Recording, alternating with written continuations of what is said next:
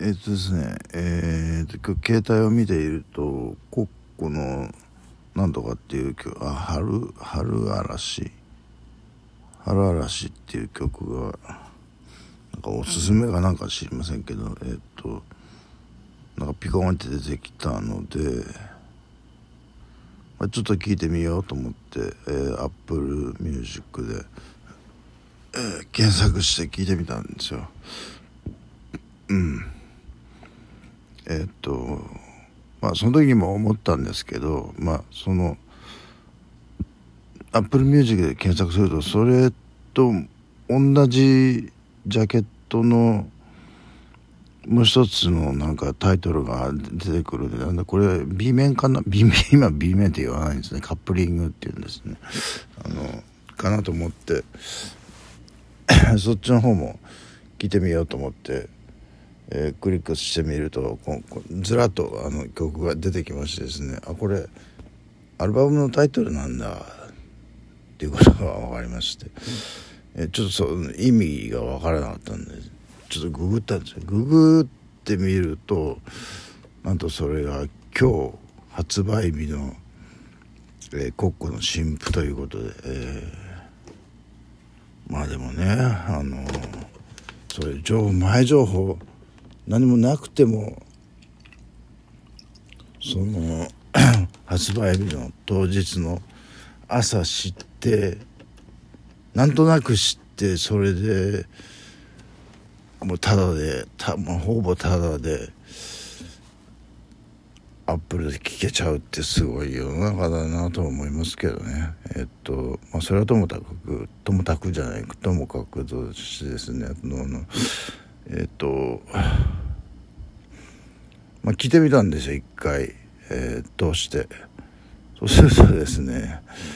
あのこの一個前のえコッコのえー、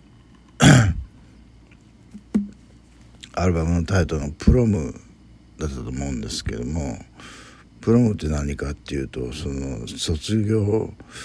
高校アメリカの高校生が卒業する時にやる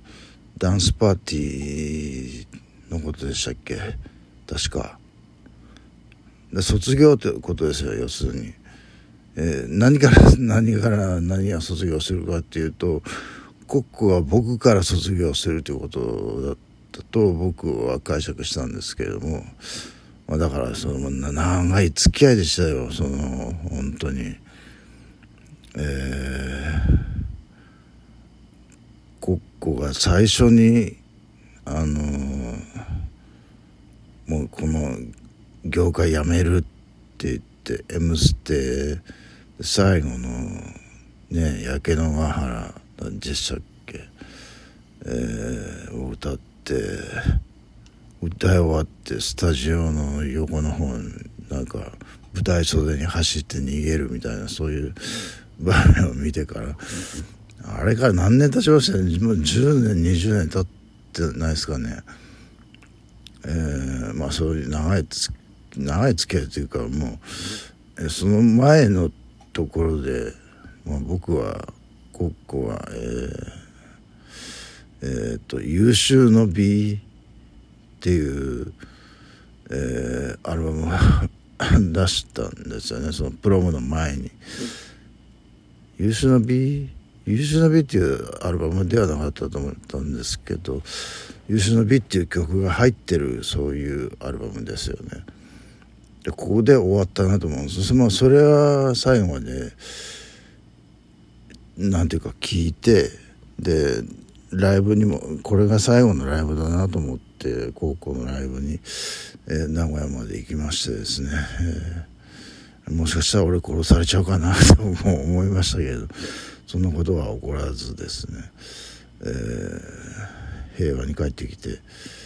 えー、まあプロもはねもう卒業だからもう卒業の歌聴かされるのもちょっと辛いなと思って、えー、僕はそれは聞かなかったんですけれどもでも卒業してここはもう僕とは関係なく、えー、自分の道を行く歌を作ってるんだろうなと思って今日ちょっと興味本位で聞いてみたらあの全然卒業してないじゃんみたいな、うんま、だ俺のこと引きずってるじゃんみたいなそういう、えー、内容でしたけれどもね、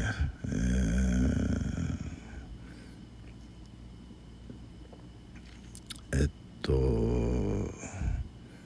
まあそうですねそのパッと切ろうと思ってパッと切れるほど弱いつながりであったらこれほどまでに世界を席巻しないですよね僕が。え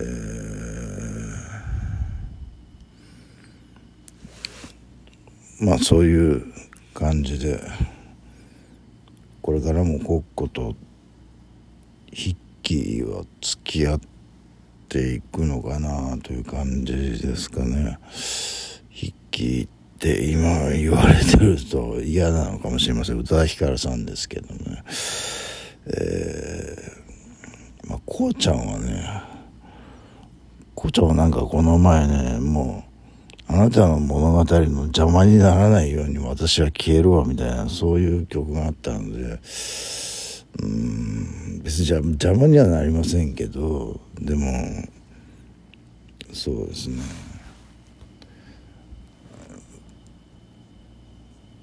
ぶっちゃけそのこうちゃんに対する興味はだんだん薄れていってますよね。それだからまあこの辺でさよならするのがいいのかなという気もしますね。別に邪魔だとは思っていませんけれども、うん、僕は僕の物語でねもう結構大変なんですよ。腰がね治らないこと随分ないひどい。腰の状態になったことは言ったんですけどもそれは、えー、痛め止めを飲んでるうちにあの意識しないうちに治っていたという感じで非常に良かったんですが、今度はね妻がですねえー、血便が出てるようだと。僕みたいにね、鮮血がね、便の周りに鮮血がバーッと真っ赤になるっていう感じじゃなくて、便の色自体がちょっとなんかこう、ずっと違うという感じで、それをずっとつけてたんですね、ノートに。それで、えー、まあ医者に行ってたところ、あの、検便、検便？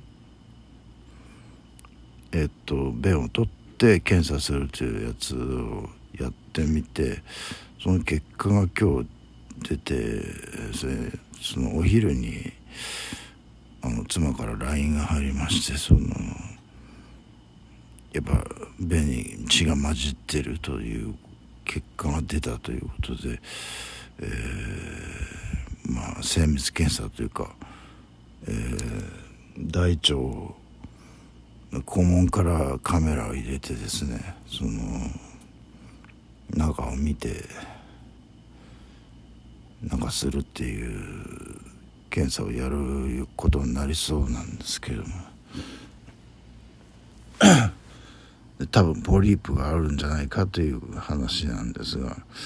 そのポリープも陽性か悪性かっていうのはまだわからない状態で。万が一悪性だった場合にはもういきなり僕のね入ったえー、がん保険がものを言うことになるんですけどねほんとねそのもん出番ない方に越したことはないんですよ。でもまあ出番があったらあったでまあなんか何もないよりはいよかったよなっていう感じですかね。えー、まだまだあの今日は便に血が混じってたというのが分かっただけでこれからあの大病院で、えー、カメラを入れてねあの見ながらポリプがあったらそれを取って、えーっていう、えー、処置をすると思うんですけれどもね、え出てきますよねいろんなところにね。なんか年を取ると病気みたいなものが、うん、僕も腰の状態だいこんな悪くなると思ってあまあもう治りましたからいいですけれども。あそれとねあのえっとべっぴんべっぴんスミクレンズでしたっけ？えっとこの前あの詐欺的商法っつったのがねやっぱねそうだったと思うんですよ。なぜかっていうとコンビニ払いにすると絶対エラーになるんです。3回やって3回エラーでしたからクレジットカード払いにすると一発で OK 出たしえー、で僕がね最最終的にはじゃあ1回はしょうがないから払うけれどもその1回で効果があるかないかっていうことを言ったじゃないですかここで。それで効果があればまあまあちょっと詐欺的商法ですけどまあでもあのちゃんとしたものを売ってるんだからまあそれはよしとしようってていうことを言ったらあの僕の、えー、キャンセルした時期が発送前だったからあのこれキャンセル扱いにしますって言ったからやっぱり商品に自信がないでしょうね。あのバッタもんっていうか なんなんていうか、まあ、そういう商品だったんじゃないかなっていう気がして。その体重の減少も期待できない感じだったんでしょうね。だからまあ向こうから折れたという感じですよね。そのそれの話を妻にしようとしたらそれも聞いたって言うんですよね。僕もなんか先に酔っ払って言った言って言ってたんですねいつの間にかね、えー、まあそんな感じで、えー、今日半日で帰ってきましたえっと半日っていうか午前中だけやってえー、っとそこでお昼に妻から連絡あったんでね。えー、まあ、ちょうど僕ももう疲れてたんですあの下書き書いても書いても職員さんが次から次へとあの出品しちゃうもんですからね下書きが減っていかないんですよね。もう書いても書いてもずっとやらなきゃなんなきゃなんないということで、えー、ちょっとバテてしまってですね。午後はカードの仕事でやらせてもらえないかなと思ってカード僕が引き受けてたちょっとこの優先順位の高いその急ぎの仕事っていうのがあったんですあるあったっていうかあるんですけどそれカードの人が誰もあの引き継いでくれないんですよねそのままになってるもんですからあの僕や僕がやった方がいいじゃないかっていう気がするんですけどね。えー、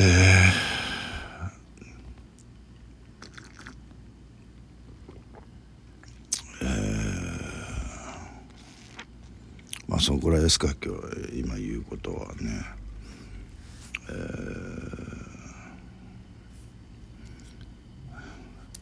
ー、やっと明日年金入りますね。あの人並みの生活ができるんじゃないかなという気がするんですけれどああ疲れた。